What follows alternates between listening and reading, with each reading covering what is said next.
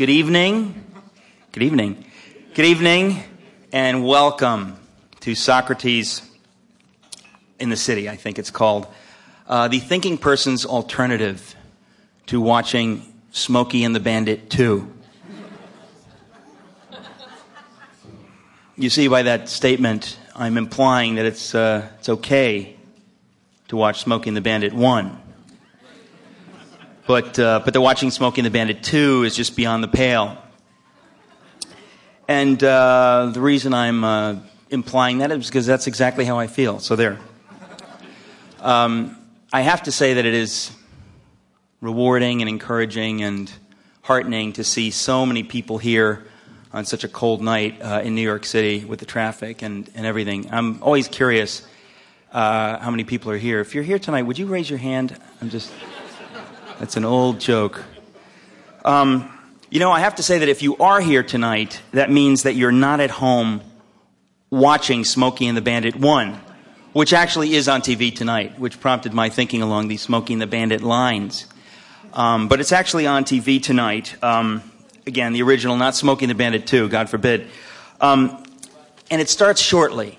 And I just want you to know that you're missing that. And if, if, uh, if armed with this information, which is probably new to most of you, who didn't scour the uh, TV listings this morning. Um, if armed with this new information that that uh, movie is playing right now, you f- feel in any way compelled, you know, to, to just slip out and maybe uh, watch that. I just want you to know that I'm going to look the other way, and I understand. I won't. Uh, I don't want you to feel badly, but uh, if you were to slip out to watch Smokey the Bandit 2, I want you to know that I would single you out and mock you as you exited. So, have I made my feelings clear on which movie I prefer? You know, the one with uh, Paul Williams and Pat McCormick and Sally Field, and also there's a fine uh, performance by Jerry Reed as the snowman. Thank you. Well, tonight, folks, if you end up staying and not slipping away to see Smokey the Bandit 1, the original, which I prefer to. There's actually a third. Um, Burt Reynolds was not in the third one, so, but they say it's better than the second one. Um, but if you end up staying, and I think some of you probably will end up staying, I hope, if I don't go on too long. If you end up staying, uh, you'll have the high privilege of hearing uh, from our very, very dear friend, Dr. Os Guinness. Um, as I always say when Os is, is here speaking at Socrates in the City, and he does so regularly, I say that if it weren't for Os, there wouldn't be any Socrates in the City. That is true. Uh, without Os's urbanity and sophistication, I'm sure it would have probably ended up being called, you know, Rollo in the Detox or, or like JoJo at the Free Clinic or something like that. Um, no, actually, uh, it is true. If it weren't for Os Guinness, uh, there would be no Socrates in the city. Uh, Os and I, uh, and a couple of other friends, but mainly it was Os and I, came up with this idea about four years ago. We wanted to create a forum in which jaded, uh, cynical New Yorkers, that would be you, um, would be able to think more deeply about the big questions in life. And the idea that we could take a thoughtless group like this and somehow amazingly uh, make you just think a, a, tiny bit more than you do in your normally thoughtless lives is uh, it's an extraordinary thing and an encouragement, and I have Os uh, to thank for that. Um, Socrates, of course, said the unexamined life is not worth living, and so we call these evenings conversations on the examined life. Um, but seriously, for helping us uh, figure out what Socrates is all about and for being willing to speak many, many times, especially when we're getting started, I want to say formally thank you, Dr. Os Guinness. You were supposed to applaud, but that's okay. It was, uh,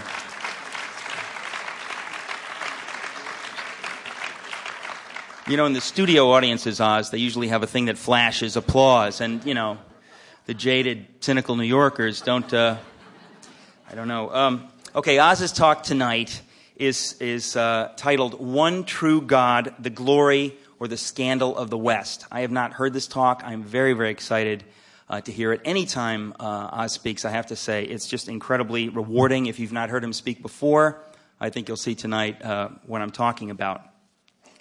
Uh, just a few words on Os, if you don't know who he is or what he's done. Um, he was born in China. Uh, during World War II, he remained there until 1951. His parents were missionaries. Uh, in 1951, they left when the communists forced most foreigners to leave. Uh, since then, he's lived mostly in England, Switzerland, and the United States. Os has studied at L'Abri and Oxford University, and he's written or edited more than 20 books, including The American Hour, highly recommended by me, The Call, Time for Truth, and Long Journey Home. Uh, most of those I think we have extraordinary books. Since 1984, Os uh, has lived in the Washington, D.C. area. He was a guest scholar at the Woodrow Wilson Center for International Studies and then a guest scholar and visiting fellow at the Brookings Institution. And he was for many years a senior fellow at the Trinity Forum, which some of you know about. Os's deep concern in the work that he does is to bridge the chasm between academic knowledge and popular knowledge, taking things that are academically important and making them intelligible and practicable to a wider audience, especially as they concern matters of public policy. Okay, now a word on our format tonight. Uh, as usual, our speaker, in this case Os, will speak for about 40 minutes. Uh, then we will have about that much time for questions and answers, uh, provided the questions are not monologues. I'm going to warn you way up front. Somebody's going to do it. You know somebody's just going to do it. That's okay. Whoever that is, I don't get it. Um, uh, we will try to end sharply uh, at 8.30, and we'll try to end crisply at 8.31. Um, so after that, we'll have more wine, hors d'oeuvres, and piano music. And incidentally, piano music, Sue Song, who has graced us with her extraordinary talent just about every time we've gotten together, um, does this out of the goodness of her heart, which is outrageous. And if we weren't so poor, we wouldn't let that happen, and we probably won't forever. But there are CDs of her music here, which would make, I think, lovely Christmas presents. So please uh, think about that on your way out. Uh, speaking of Christmas presents, and we were, uh, I know I was, um, we have a book table and CDs of previous talks. Not all of them, but most of our previous talks. People are always asking, Can I get a CD? Can I get a CD? If you're here tonight, you can get a CD. And they're priced at $5, which is a joke. So, you know, stocking stuffers. That's uh, really something you should think about. There are also copies, I was told, I had to do this. There are copies of a great journal of the arts there called Mars Hill Review. Um, this particular issue contains a humor piece that I wrote. It's actually a review of the Da Vinci Code in the voice of Screwtape of the Screwtape letters. And uh, Screwtape loves that book, I have to say. But um, if you'd have a look, that's, uh, that's the Mars Hill Review. It's, it's a fabulous magazine, and it, uh, it deserves uh, our support. Good magazine, amazing magazine, really. Okay, before I turn the podium um, over to Os, I want to say that for those of you tonight who have not slipped out while I was not looking to watch Smokey the Bandit, I don't know, did I mention that it's on tonight? It's on, uh, I think it's starting right about now. But those who did not slip out to watch that and who've opted instead to hear Os, um, first of all, I want to thank you. I believe you've made the right choice. But I'm not here to judge. I just want to affirm you in your choice. But because you took the trouble to come out uh, in the cold and to miss Burt Reynolds, you know, monkey shines, uh, I want as a sort of consolation prize to you uh, to read some of the lyrics to the theme song from Smokey and the Bandit. Um, I hope this uh, assuages your feelings of loss, which I know some of you are, are, feeling. And incidentally, folks, these lyrics were written by the snowman himself, Mr. Jerry Reed. Eastbound and down, loaded up and truckin'. We gonna do what they say can't be done. We've got a long way to go in a short time to get there. I'm eastbound, just watch old bandit run. Is this sounding familiar? Anybody want to do this?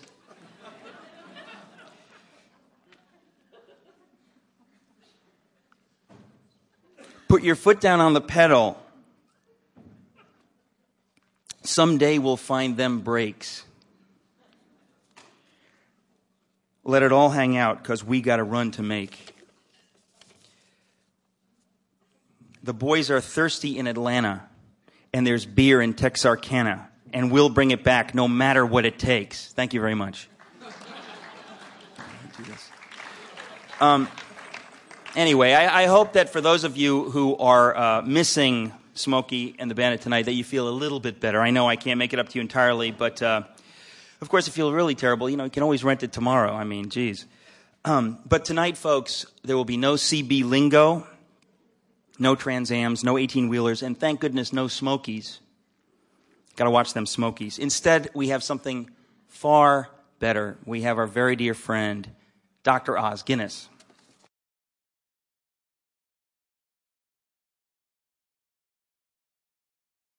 Thank you, Eric. It's a real delight to be back again. You never know what he's going to say, what the one will have to follow. I have, as an Englishman, no clue who Smokey and the Bandit, one or two, are. But I'll ask Camille afterwards. She'll tell me these things. No, it's a real pleasure to be here.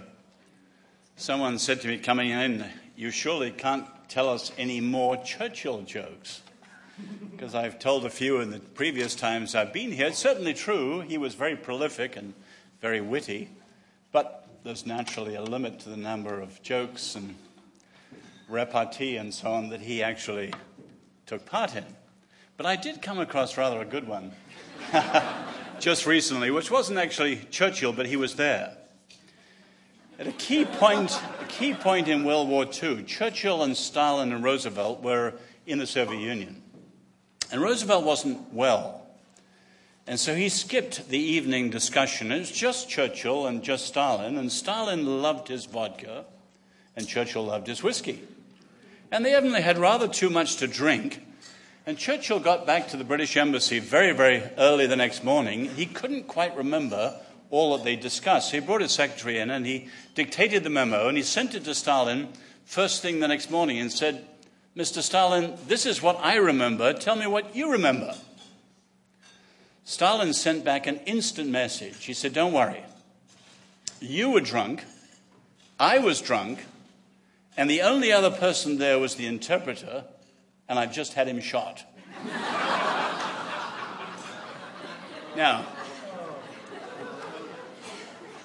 true story, incidentally shows you how some people's discourse takes place in parts of the world. Now, we're not as bad as that, but to be honest, much of the public discourse in this country is getting disgraceful at the level of people on television calling themselves fair and balanced and just pulling the plug when they don't like what other people are saying opposite them and so on. And so I, I must say, I do love Socrates in the City and the way that Eric's run this and the way you've done it. And Socrates' idea fear no questions, not that we all have the answers, but fear no questions and follow truth wherever it leads. And the spirit of that, I think, is absolutely terrific. So it's a, it's a privilege to be here, and uh, I'm honored to take part in this. My wife said I should apologize, which is a thing no speaker should do, but challenge you to think on a rather heavy topic at the beginning of the party season. But I don't apologize, because it's important. At the end of the 19th century, and some of you have heard me use this story before, but it's sort of stuck in my mind as something that opens up a whole number of questions. The great German Chancellor Bismarck was talking to a friend who asked him what would be the decisive factor for the 20th century. And Bismarck said famously, the fact that Americans speak English. In his day, the British Empire was the strongest, largest force on earth but within 20 years had declined and faded. And the vacuum was filled by what became the American century. Now, in the same spirit today, the beginning of the 21st century, what are the key issues? No one would say one. But I'm moved by fact that three of the deepest all have a strategic global dimension and at the same time a spiritual dimension. The first great issue for our generation is will Islam modernize peacefully? A monumental challenge, but not inconceivable. The second great issue for our century which faith or philosophy or ideology will replace Marxism as the leading faith of China? As China takes her place alongside Europe and the United States as the leading center of the modern world. But the third great issue of our time comes close to home. Will the West now led by the United States, will the West recover its roots? Because the West is on the edge of abandoning its roots. And the simple fact is, historically, that no great civilization prevails which cuts or severs its roots. And that is clearly what some people in the West would like to do. Now, I want to pick up one aspect of the discussion of this tonight, because in the last 10 years, there's been a very open, directed assault on one of the key ideas that's behind the West the idea that there is one true God. Now, many of you in the room well know the story of the skepticism and secularism of the last two or three hundred years. Many of the milestone books, for example, Joseph La Mettrie's L'Homme Machine, which was the first book to argue that religion was the source of all the problems and atheism was the great liberator. Thomas Paine's The Age of Reason, Ludwig Feuerbach's The Essence of Christianity in Germany, and of course, the great unholy trinity of Marx, Freud, and uh, what's the other one named? Nietzsche. Nietzsche. Many people, too, know the great moments in Western history that were not books, but events, such as the enthronement of reason in Notre Dame during the French Revolution, or more recently, the famous cover of Time magazine in 1965 with the title God is Dead. But anyone who's following this or knows that background realizes that the last 10 years, there is a new and central thrust on the Jewish and Christian faiths on this idea that there is one true God. The first blast on this was probably Gore Vidal at Harvard in the Lowell Lecture in 1992. And at the heart of this lecture, he argued the great unmentionable evil at the heart of our culture is monotheism. And then he went on to argue that out of a barbaric, these are all his words, a barbaric Bronze Age text, the Old Testament, three anti human religions emerged, all believing in what he called the sky god. And as he said, the only type of discourse worthy of the sky god was totalitarianism. And in many circles, that attack has been picked up widely in the 10 years since then. Christopher Hitchens' famous response to being asked, Was George Bush right about the axis of evil? He answered, The real axis of evil is Judaism, Christianity, and Islam. Or the famous article by Tom Friedman, the New York Times, following 9 11. The real problem is not terrorism, the real problem is religious totalitarianism. Not just Islam, but Judaism, the Christian faith, and Islam. Any religion that has this monotheistic, exclusive, absolute sense of there being one true God. And many others have picked this up.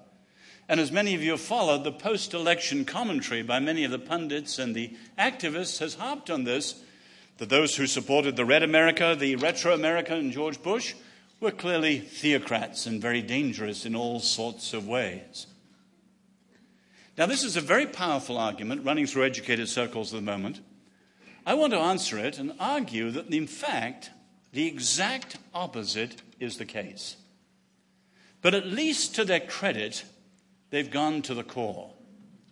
In other words, we are not talking about the private misdemeanors or the public gaffes of television evangelists.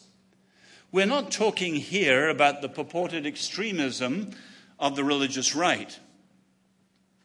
We are talking about something that is truly central to the Jewish and Christian faiths and something that is truly central to our Western civilization. And I would argue that while these truths can and sometimes have been distorted, the fact is, historically, that this belief that there is one true God, in a word, monotheism, is the most influential is the most innovative belief in all human history, bar none, that's capable of inspiring the most intense moral fervor and leading to the most sustained moral action. And very specifically, it has given rise to the most decisive ideas and institutions that make up our Western culture. Now, let me set this out, as I've done several times before, with a series of propositions, in which inevitably fast and superficial and all arguable, but that's what the time for discussion is about. Proposition one there are three lines of assault on monotheism today. It's very easy to see why this attack takes place now. An extreme multiculturalism has overlapped with postmodernism and particularly been reinforced by September the 11th. Multiculturalism, with its stress on relativity and tolerance and its great fear of intolerance and judgmentalism and ethnocentrism. Postmodernism, with its explicit assaults on truth or absolutes and its attacks on what it calls the grand meta narratives, the great big picture stories that explain the whole of life. Obviously, both of those would be deeply opposed to monotheism, the idea that the whole of life is understood in relation to one true God. But of course, those movements of ideas have been given sharp point by September the 11th. A jihad, a holy war in practice with such devastating results. But what matters more than that convergence is the fact that you can see three lines of the assault on things that they see as the very essence and logic of monotheism. The first line of assault is that monotheism leads to excesses and to evils. Again and again, this comes up in one of two ways. For instance, the stress on truth. If you believe, they say, in absolute truth, and if everything else will be heresy, and error has no rights, therefore you'll be in a world of the Inquisition and indexes and censorship. Or they put it more charitably those who believe in one true God would like to bring their message to the entire world. And so they would like to see people won to their position at whatever style and cost. And so you get down to coercion convert or be killed. And they say there's a very logical link between those. Very easy to answer that. I won't do it tonight. You just say very simply more people died in the 20th century under secularist regimes in the name of secularist ideologies led by secularist intellectuals than all the Western repressions put together. The problem is not religion, but I'm not here tonight to answer that argument at the moment. The second line of assault is on the logic of monotheism in a world of diversity.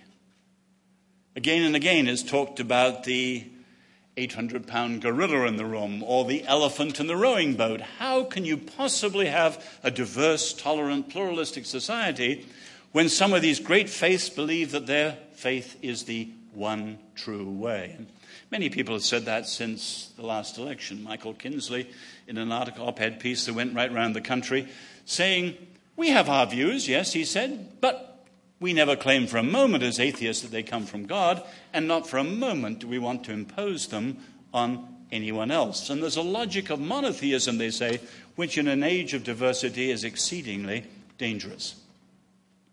The third line of assault is on the abuses of monotheism. When it loses its integrity, it becomes a force which is hollowed out and all the more dangerous. So you see the extreme, they say, like the terrorists and the Islamists. Or you see more moderate versions, they say, like the uh, support for the Republican Party among many Christians. In other words, when monotheism is hollowed out, it becomes what Karl Marx calls the useful idiots, the people who can be used by this ideology or that ideology.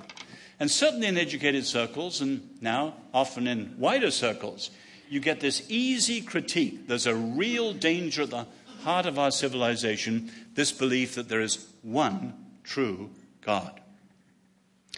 Now, let me go on, secondly, to talk of the three core truths of monotheism. And this is where I don't want to get too heavy, but they are truly challenging.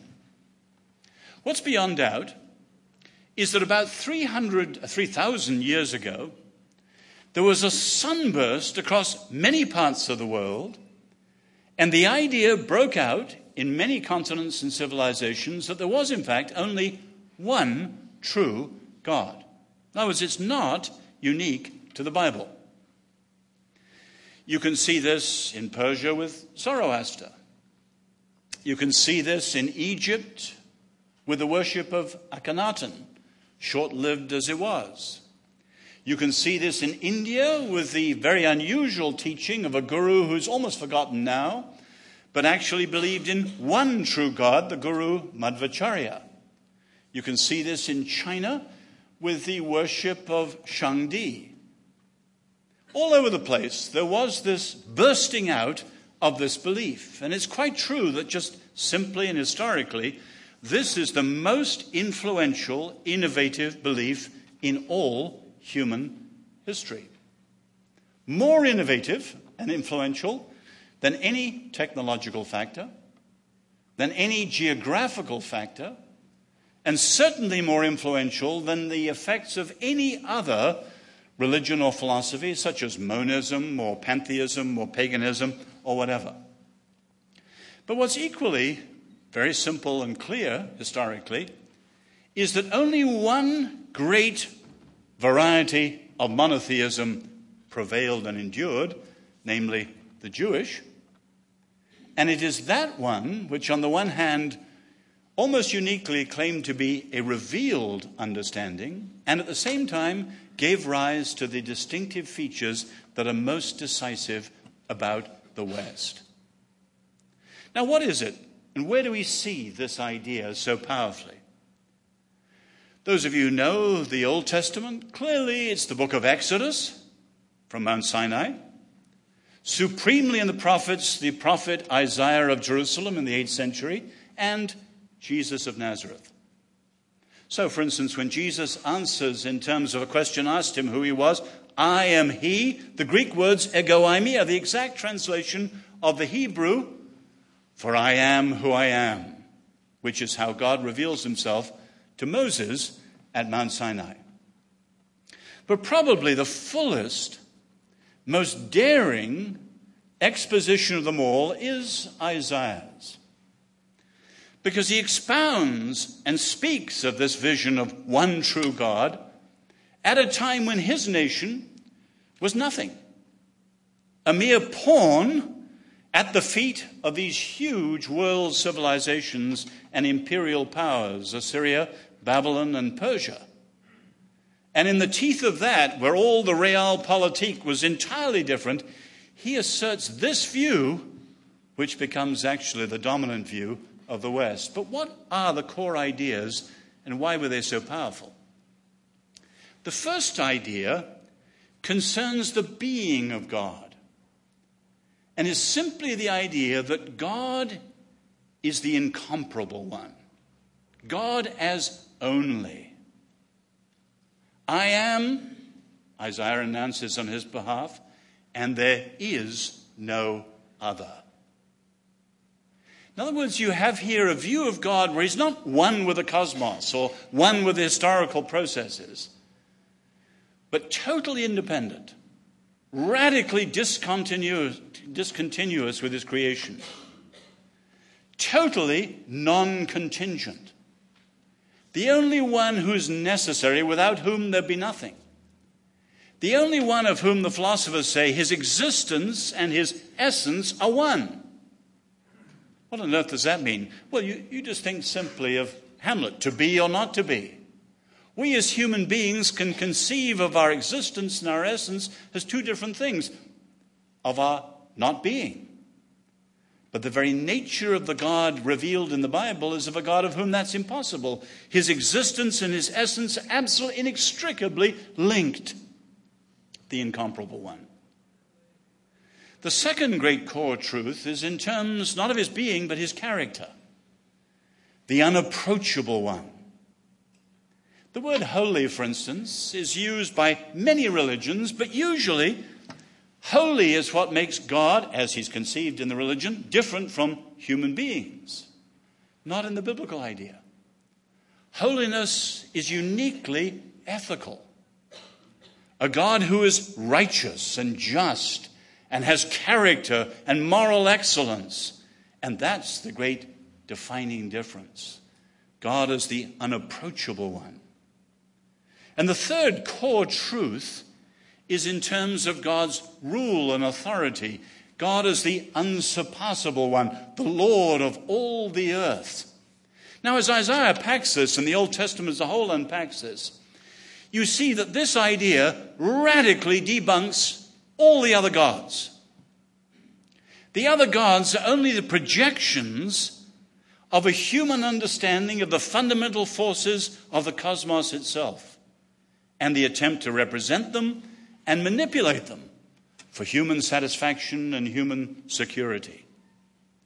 And compared with the God of the Old Testament, they are described as nothings, the worthless ones, because God alone is. Or equally significant in the 8th century, the nations and the superpowers the nations and the superpowers are the greatest representation of the forces of humanity in history. And you can see that tiny little Judah was completely besieged and dwarfed and overwhelmed by the powers of its day. And much of the ideology of those days is that the winning nations had the winning gods. And our modern idea of God on your side was there writ large. So, how on earth could God be God if Judah was a loser? And Isaiah boldly says that even the nations are mere instruments in the hands of God. So, Judah was defeated, but God wasn't defeated. God was judging Judah. And the imperial powers who are doing it were mere instruments in the hand of God. And you can see that this towering view of who God was gives you a radically different view of the cosmos, of history, and of humanity. And it flows down with enormous consequences. But let me pick up that story. The story of the impact of this in the West is too complicated to put in an evening, but just make some remarks that you can follow up for yourself. But it's not too much to say that this is the central belief that has made the West the West. And without this, most of the decisive ideas and institutions we take for granted would go. And then I'll pick up the story, of course, of where we are today and where this discussion is likely to come out. You can put the legacy of these great beliefs in three ways. The first would be to notice some of the early and appealing consequences of this belief. What's interesting in the West, which of course once was Christendom and now is the West led by the United States, that some of the most decisive fruits of the Jewish and Christian faiths took more than a thousand years to work their way out into Western civilization. In other words, they didn't happen overnight. They didn't even happen at the time of the conversion of the Roman Empire. But you do see some of the early and most appealing fruits of the Jewish and Christian faith in the early centuries. The first would be the Western artistic imagination. And it's important to stress today that many of the greatest poets and musicians and artists and so on in our Western world were not just people who were conventionally or culturally or nominally Christians, but people who were passionately followers of Jesus Christ. Dostoevsky, who described his faith behind which he wrote his novels as achieved having come through the hellfire of doubt. Or Johann Sebastian Bach, who wrote his great music and scrawled in the margins, Glory be to the Lamb. And you can see how much of our Western imagination, in its themes and in the great artists themselves, are directly inspired by this towering faith. That one's pretty obvious. Second one, less obvious to many people. The contribution to our Western culture of giving and caring. No civilization in history, certainly no civilization in the world today, has a culture of giving and caring as the West does. And if you read the historians of medicine, atheist historians like Henry Sigerist, they trace it back to Jesus of Nazareth. The coming together of three main things distinctive views of money, distinctive views of giving, and distinctive views of caring and who you should care for gave rise to hospices and hospitals and orphanages and leprosariums and a tradition of giving and caring for the poor and the needy, which has never in history been rivaled. But the third one is the most ignored of all, and that is our Western tradition of reforms. Obviously, this goes back to the Old Testament and directly to monotheism. The Jews are very distinctive for having in their tradition a clear sense of self criticism and self correction. You read most of the ancient civilizations, the kings, the emperors, the khans, they're almost always praised. There's no tradition of criticism. But of course, the prophetic tradition, the whole idea that the people of God can go astray and need to be brought back, and they have a standard, thus says the Lord, gives you a completely different picture. And this flows down to the Christian traditions of reforms. And again, there isn't a civilization in the world today or history past which has anything approaching our Western tradition of reforms. Telemachus, challenging the gladiatorial games. Whoever it was who first stood up against infanticide in the Roman Empire. Montesinos and Las Casas challenging the conquistadores and their dreadful oppression of the Native Americans. Woolman, Wilberforce, and their tackling the abolition of slavery. Shaftesbury with industrial reforms, Elizabeth Fry, Elizabeth Nightingale, and so on, Florence Nightingale. This huge tradition, right down to Martin Luther King, led by people of faith, inspired by faith, and in each case, as Martin Luther King writes from his famous letter from Birmingham jail, whenever an unjust law of society contradicts the just law of God, those who follow God and follow Christ have a job to do of reform, directly back to this biblical notion of the one true God. Now, those magnificent legacies of the gospel and the Old Testament, they flower pretty early in Western civilization and have been characteristic of the West at its best ever since then. What's interesting, though, is that the three most decisive ideas of the West took more than a thousand years to work out. What are they? The first is what gives rise to the birth of science. The idea that the universe is an explorable reality that is God's handiwork and ours to investigate. Now, again, if you compare the other religions, God and the cosmos were very closely linked. So you always kept coming up against the continuity between God and the world and the cycles of history so that nothing was ever new and everything went round and round and round, but not in the biblical view. Now, of course, what I've just said flies directly in the face of the many myths of secularism that we have today concerning science. And many people have pointed out that these are, in fact, mythical. For example, the secularist myth of the Dark Ages. That from the collapse of Rome, right down to just before the birth of the modern age, you lived in this dark age dominated by faith and dogmatism and backwardness. Not so. There are still historians who say that, but many of the latest historians point out not so at all. Many of the most significant inventions came in that time. Supremely, the invention of the clock, maybe the single most important invention in the rise of the modern world. But not only the clock, watermills, stirrups, saddles, numerous things, so that by the end of the so called Dark Ages, which of course is a name given by its enemies, which obscures the reality, Europe was the dominant technological leader in the world. The second great myth of modern secularists is a perpetual war between science and religion. And you have classic 19th century books like the founder of Cornell University, Andrew Dickson White, speaking of this. And secularists feed off many, many myths that are kept perpetuating this.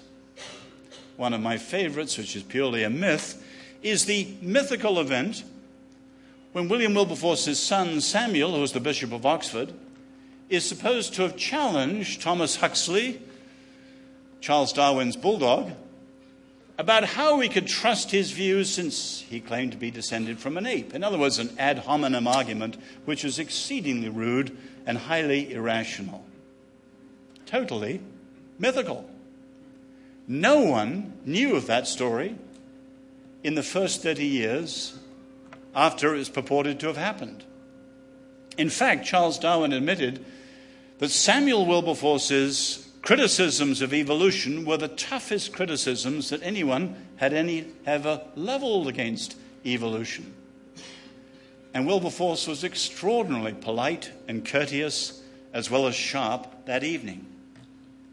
The simple fact is, once again, that science was born only in one civilization. And almost to a person, the leaders of the birth of science were people of deep, deep faith, and they were very clearly aware that they were working out of a matrix made possible by the scriptures. That God had made a world separate from himself, a world that was rational, a world that was explorable, and as his stewards, we were expected to do just that. And as more fair thinkers like Alfred North Whitehead and many others have pointed out, the birth of science would have been impossible without the notion of monotheism and the implications of what it means for one true God. The second great decisive idea of the West is the idea of history. There have, of course, been chronicles and sagas in many earlier civilizations, but our modern view of history is a distinctive Western contribution. In fact, many people would say it's as important as science, although it's often overlooked and overshadowed by science. For example, science deals with us as human beings always as objects and objectifies us. Whereas history is deeper and far more important because it deals with us as human beings as subjects. And it's just one example of how history is actually more fundamental and more vital to human beings even than science. But once again, it came out of the biblical worldview. Instead of the world where God and the cosmos had a continuity, and it would be impertinent to explore these things, or the cycles made it impossible to think that anything new would occur, Instead of that, there was providence behind history. There was purpose in history. There were purposeful actions by human beings. And there was a point to understanding history and remembering history. And you can see how much of this grows directly out of this notion that's made possible by biblical monotheism. The third great decisive idea that's made the West is human rights. And here again, you don't have to think for long to see that human rights in the West and all that's flowed from that does not come from abstract statements and declarations. It comes, far more importantly, from the knowledge that human beings are made in the image of God and have a precious dignity because of that. And it's usually been kept alive more by people who felt and practiced it than by people who wrote great statements. And we should take very seriously the fact that that's one of the reasons why even great champions of freedom like Edmund Burke criticized America because it stopped its notions of human rights in abstract things like parchments. You may know. But Burke, who was second to none as a champion of the American colonies, and stood with tremendous courage at Westminster and many other places fighting for the American colonists. He was the first to champion them when he said they were hypocritical and inconsistent. When the colonists said, no taxation without representation, Burke said, that's right. But when there was then suggested that some of them should come over to the Parliament at Westminster as the solution to that, Burke said, no. Why? Because whatever they were saying about freedom and enshrining in their declarations, they were not practicing with slaves. And he was insistent before the revolution, during the revolution, and after the revolution that freedom and human dignity were not matters of abstract declarations and parchment statements. They were a matter of practice. And you can see that the cause of abolition was far more kept alive by people like John Woolman in Philadelphia or William Wilberforce in London, who didn't just write great ringing statements, but they so loved human beings, they were moved to tears and to action in defending them. Why? Because every human being, however badly educated, however physically handicapped, however socially deprived, had a dignity and a preciousness because they were made in the image of God. The greatest decisive ideas of the West go back directly to this notion. The third area you can see the legacy, and I'll just pass over this one more quickly, is our decisive Western institutions. And I'll mention three now, only important because they've so vitally shaped us and they're so vital in shaping other parts of the world. The first would be the universities. The second would be capitalism. And the third would be democracy. Now, in each case, they had antecedents earlier in history. And in each case, you could say that the links were sometimes as indirect as direct. But many historians point out the importance of monotheism and the faith to each of those three. Now, the important point is to come down to where we are today. In a world of tremendous diversity, with three great varieties of monotheism Judaism, Christian faith, and Islam how are we to see with these sorts of assaults what is likely to be the outcome? Well, two points here, and then over to you for discussion. Firstly, how are we to envisage a global public square? We've talked a lot about a public square in this country, but now people are beginning to realize there's going to be a global public square. For instance, Jerry Falwell can make rude remarks about Muhammad in Lynchburg, and three weeks later there are riots in the hall. Nothing today is private and domestic, it resonates around the world. Three positions are being put forward.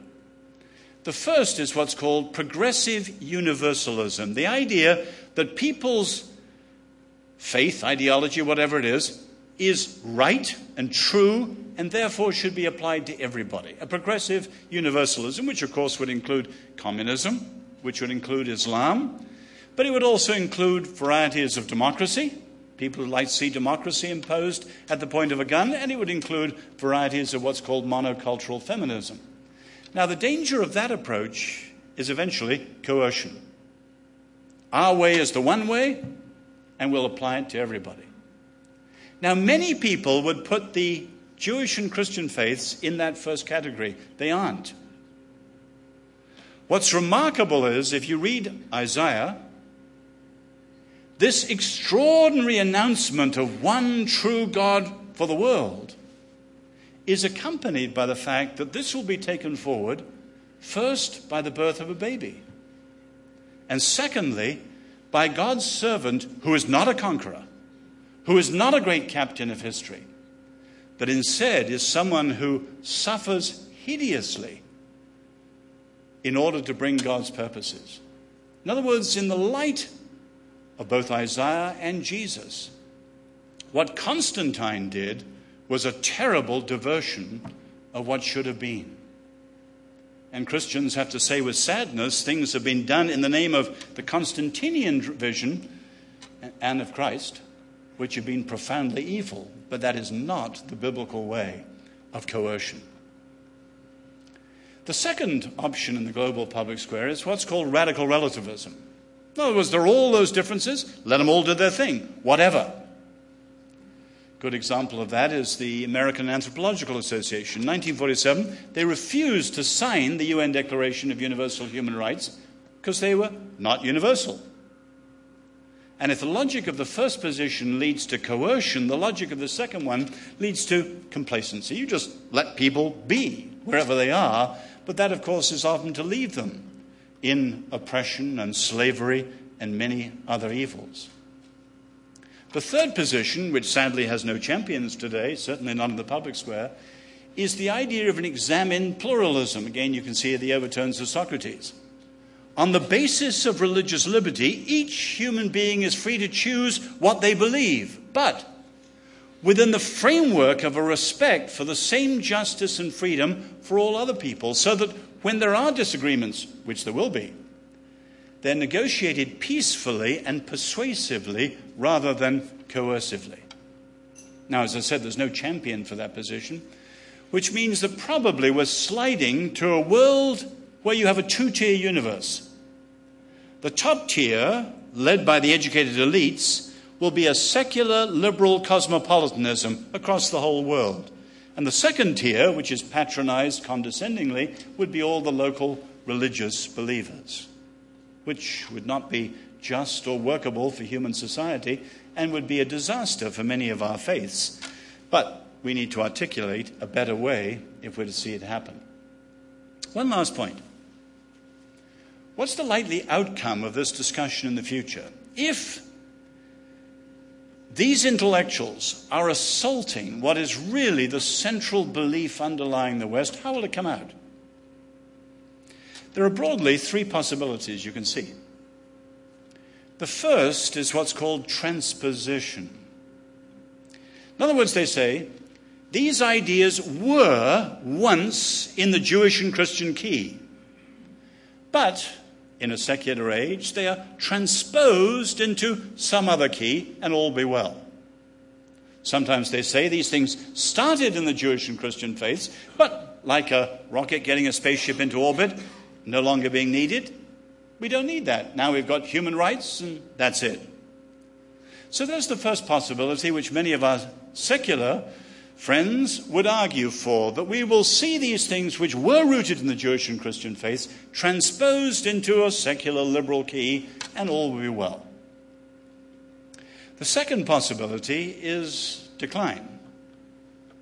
In other words, these things were rooted in a Jewish and Christian position, and once you cut that, you have a cut flower civilization which survives for a while, but like cut flowers, eventually fades and doesn't last. Now, the discussion there usually centers around two things the basis for many of our ideas and the boundaries. Human rights is a good example of the basis. There's no question the basis once was the fact people had a right because they were made in the image of God. And they no longer believe that. Will there be a sufficient basis? It's certainly true today that many atheists or liberals have a passionate laudable commitment to human rights. But will it survive the loss of a basis? I think to see what will happen, you only need to look at the thinking of people like Peter Singer of Princeton. Human rights, he says, is a species chauvinism. It's a form of human conceit. And he argues for animal rights, and we're no different from the animals. And you can see the logic of his argument without a basis for why human beings should have an inalienable dignity. We're actually undercutting the basis, and the day will come when there is no basis. The other discussion is a question of boundaries. And a good example here is capitalism. Clearly, capitalism is the greatest engine of wealth creation in history. But it once had a bedding, and today it needs boundaries. And if you look at things like Enron and WorldCom and Global Crossing, or look at the fate of capitalism in the Soviet Union or crony capitalism in Asia, you can see the danger of a capitalism without ethical boundaries just running away with itself. And so, very clearly, this second possibility is a serious one the possibility, without the bedding, without the boundaries, of decline. The third possibility is of renewal, of a restoration of the roots of the bedding and the boundaries so that these powerful things go on again, but are constructive and not destructive. Now, how does this come home to us? And any of you who followed the post election commentary, the levels of ignorance and prejudice that have been vented into the air just shows how badly this debate is going at many very important levels of public life today. Let me just close with this thought. First, to those of you who are people of faith, and then to those of you who'd be described more as skeptics or seekers or whatever. To those of you who are people of faith, many Christians today are scandalized by, say, the removal of Under God by Michael Newdow and the ACLU and so on. I would just say to you the real scandal is not the removal of under God and the Ten Commandments and these sort of things. The real scandal is that those who are followers of Jesus are not living under God in the sense that this once meant. And to you, I just say simply this is not a truth to know about, it's a truth to experience. And as you can see from the book of Isaiah, the prophet describing him, when we talk about one true God, and I did very briefly, no description in a million years could do justice to it. It's something that each person has to experience. But secondly, it's not just something we should know, it's something we should live. And thirdly, it's something we should live and be prepared to pay the cost. Jewish tradition tells us that Isaiah's fate was eventually to be sawn in two. For a while, he was exceedingly popular. But then, under King Manasseh, he was put to death. An extraordinary truth that he paid the supreme sacrifice. But what about those of you who are not people of faith or more skeptical or seekers? I would say this to you why is this discussion today conducted so irrationally and unfairly? When you read many of these critics who are making these arguments, you realize first that their prejudice is leading them to remarkable ignorance. And that their ignorance is leading them to remarkably self destructive positions. And their destructiveness is leading them towards positions which are truly fundamentally menacing to our Western civilization. So think of this idea one true God, incomparable, unapproachable, unsurpassable. Is this bombastic conceit? Is this the wishful thinking of a little nation trying to compensate for its smallness in the day of the grandeur of empires? Or was it, as they believed, true? The history of the Western civilization is a commentary on that question. As so often, the choice is ours, but so also will be the consequences.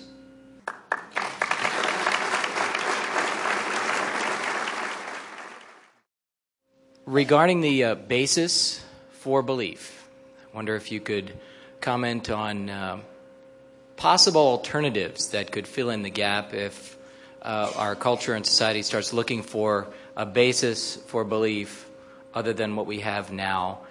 And, um, and if you could, uh, in that context, talk about um, uh, possibly Ayn Rand's objectivism.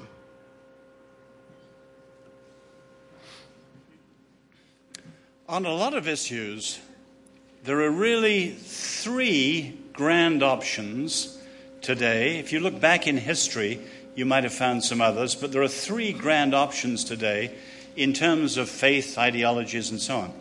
One is the Eastern one, and that would include varieties of Hinduism, Buddhism, right down to the New Age. So when those Eastern ideas come to the West, they usually get very diluted. You don't see classical Hinduism.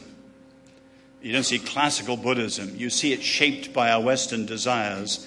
And today, part of the vogue with religion is the shift from religion to spirituality. So when you see the East, for instance, as a New Age philosophy, it's often ethically extremely undemanding and philosophically exceedingly vague. But that's one of the great answers. Now, my view is that those faiths are fundamentally flawed in themselves, but they'd also be inadequate to provide the answer to what we need in the West. You take, for instance, Hinduism, Buddhism, and science. Both of those religions believe this world is a world of samsara and maya, in other words, illusion and suffering. That would never have given rise to science because it doesn't have an objective view of reality to be investigated and explored. The second great family of answers today is the secularist, which would include atheism, agnosticism, naturalism in science, materialism, all these various things. And um, again, I would argue, you'd have to look into it much more depth. My book, Long Journey Home, touches that, and I'm sure many of the other books there do too that those beliefs are flawed in themselves and they don't answer the problems that we need at this particular moment. And secularism, I said over human rights, is having a real problem showing how you can transpose something like human dignity into a secularist understanding. Because, for instance, read Bertrand Russell or read Richard Dawkins, read any of the great atheists. Who are we as human beings? We're just accidents. Well, how are you going to have a view of people caught in the toils of the machinery, handicapped and ill educated and socially deprived, and still consider them precious if the best of us are only freaks in this meaningless universe? And so on. You could go on down the line. But those are the, the big three the Eastern, the secularist, and the biblical, the Jewish and the Christian. And I would say, without any hesitation, and John Rankin spends a lot of his time going around universities saying this sort of thing too. The deeper you go in the individual questions and the social questions, you see these others falling short of the full range of the big questions.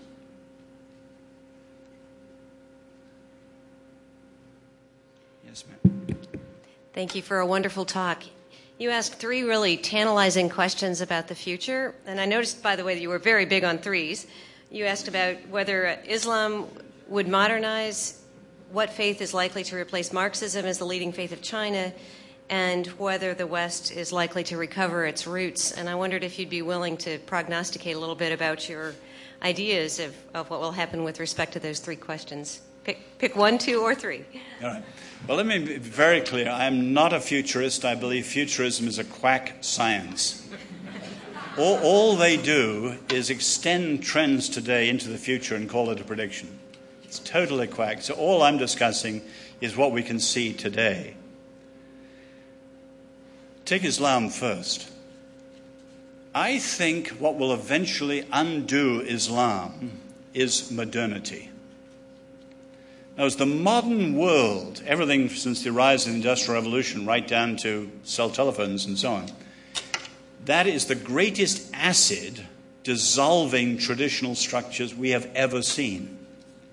So, in my field of social sciences, it was said many years ago the day they saw Raisa Gorbachev using an American Express card, communism, Soviet communism, was finished. Now, the same today, you probably saw the New York Times on Sunday, you know, Iran 20 years on, or was it the Washington Post? Anyway, the most popular program in Iran is what? Television program. Not your, whatever it is. It, it, it's Baywatch. Baywatch. And income firms like Victoria's Secret, despite the Ayatollahs. That is the central thing that will erode the appeal, of seductions, the acids of modernity, will undo Islam. Now, terrorism, of course, Islamism, is partly in reaction to American policies in the Middle East, such as Israel, but also against modernity and its destructions of tradition. So I would say watch modernity. And you can see the inroads in Indonesia, very, very advanced already. China, um, I was born in China, lived there, and loved going there. China is a, a very interesting question because China is now seriously looking at what we're giving up. But in the discussion there, for instance, in the Chinese Academy of Social Sciences, when they come to Washington or one goes over there, there are certain options. Marxism is finished, it is a hollow shell. Again and again, even the public discussion, they use the word vacuum. No, it's a living belief in Marxism Leninism has virtually gone. The party is still in power, but it's a matter of power, not a belief in the ideology.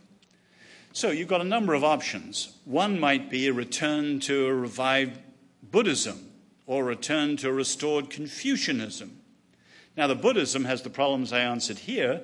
Buddhism is essentially world denying religion. China's now in a world affirming phase.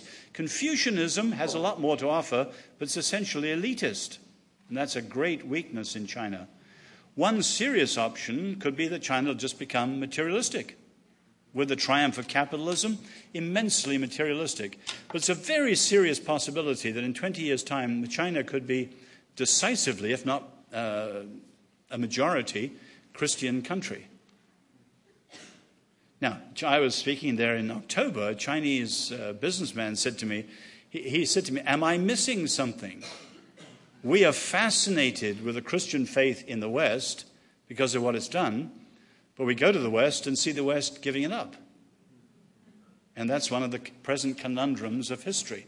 Will it make a difference in the West? I would argue absolutely it will, but not in five minutes. It's not a matter of a watertight logical argument. But in the historical process, the West will reap the consequences of its choices. But that's what China's looking at now. Yes, sir. You'd mentioned before the three pillars of the Judeo Christian God being all surpassing, unapproachable, and the third one was? Incomparable. Incomparable. Unapproachable, unsurpassable. And while they're very awe inspiring, isn't it the fact that the Judeo Christian God is all loving and uniquely all loving in comparison to uh, the Eastern religions mm-hmm. to the mm-hmm. point of self sacrifice? Isn't that the point or the pillar that makes the Judeo Christian God most attractive? Don't under, you take the person of Jesus of Nazareth. He was extraordinarily appealing. Come unto me, all you who labor and heavy laden, and I will give you rest. But he was as hard as nails. If your right hand offends you, cut it off. And you have this extraordinary mixture of both. Now, I wasn't giving you a full description of Isaiah's uh, view of God. Part of it is God's immense mercy and his grace and his faithfulness and the fact that no disaster is ever the last word in any situation. There's always the hope of uh, possibility of restoration, and, and many, many things like that. But the danger today in the West, much of the American church only talks of that. Liberalism has ruled out all the other almost altogether, and much of evangelicalism is soft, sentimental, sloppy view of grace and God's love, which wouldn't empower a clockwork mouse. You know, you can see literally it is these you said, while he's awe inspiring, we, have got to get there. These things are so awe inspiring, you have to take off your shoes at a certain point, both when you see who God is and also what this truth, when it was worked out, has actually done in history. But I, I wouldn't minimize the other for a second. Because I, I, think that makes his love even greater. The fact no, that he right. is all those things that you said, which I mm-hmm. completely no, believe right. and agree with, mm-hmm. but in light of all those things, he is still this way. Mm-hmm. No, that's right. Thank you. I was wondering if you could uh, suggest a prescription for the renewal of which you spoke. The renewal of what? The renewal for the. You spoke of our country facing the severance of our roots and uh, suggested questions people of faith or skeptics, as it were, could ask themselves in response to this. But I'm wondering if you have, and you spoke of renewal for the country, and I'm wondering if you have any prescription, as it were, for that renewal. There is no silver bullet, but it, it is quite easy to see areas that have to be tackled, and you could expand on them, you know, considerable length.